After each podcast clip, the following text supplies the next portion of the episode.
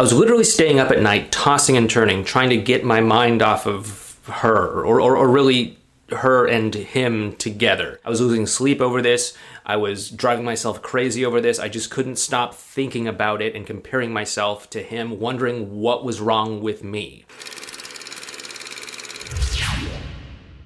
Hey there, it's Clay with modernlove.life. And as you know from my couple recent videos, I found a, a an old journal that I kept uh, during the time that my big ex and I had our first breakup. And I went through it and I sort of relived some of the experiences and I shared some of them with you as well too. The big thing that I wanted to talk about, at least in this video, is this whole experience of finding out that your ex is dating someone else.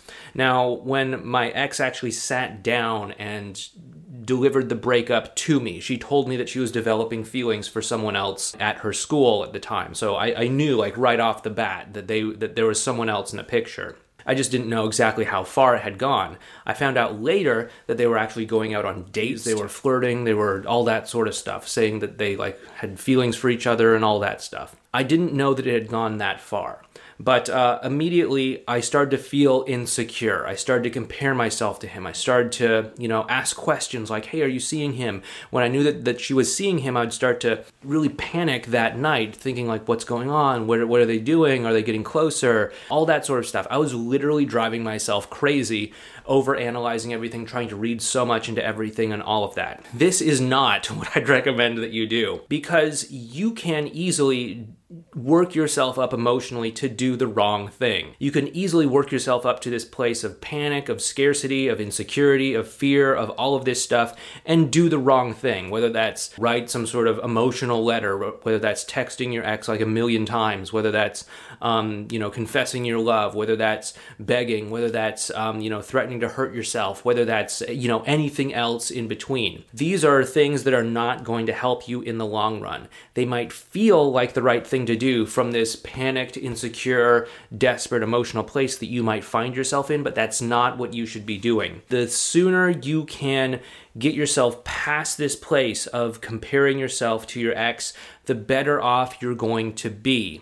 Now, fortunately for me in my situation, circumstances just kind of caused my ex and her rebound person to just sort of stop talking to each other once the school year ended.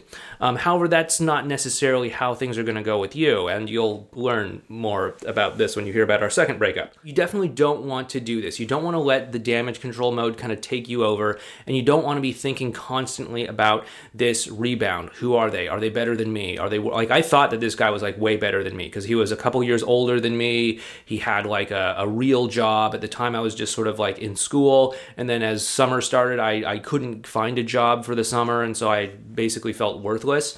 Um, and so I saw myself as like you know less valuable than this guy. This other guy was like really emotionally expressive, which I definitely was a lot less emotionally expressive back then.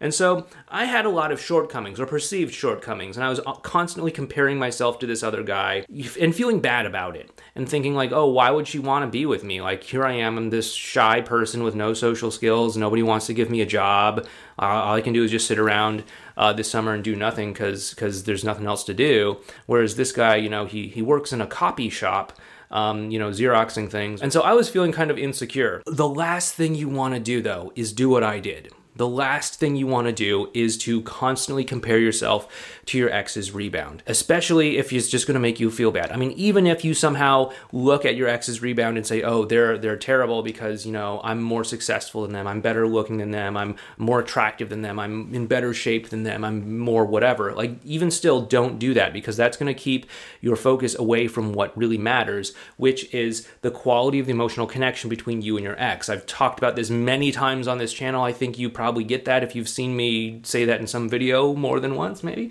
If not, here's your first time.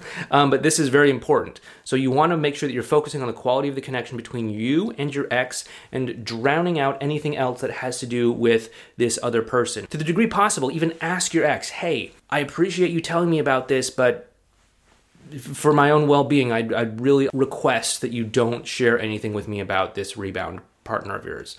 Um, I mean, they're probably not going to call it a rebound. They're going to say like, "Oh yeah, it's true love. We're meant to be together." But you know, just say like, "Hey, spare me the details about your new relationship." And that I think is going to do you well as, as, as well too. Also, tune out as much as possible any social media stuff um, that's just going to allow that person to float into your awareness. It's not going to do you any good either. What you want to be focusing on is just the quality of the connection between you and your ex. That is literally the most important thing that you can do. So if you do that, that is going to set you up for success when you find out that your ex is dating someone else. What I want you to do next is to check out this playlist right here on rebound relationships, how they work, why there's so much challenges with them, um, what you can expect, the, the the the complexities of them, and so much more. Check it out right here.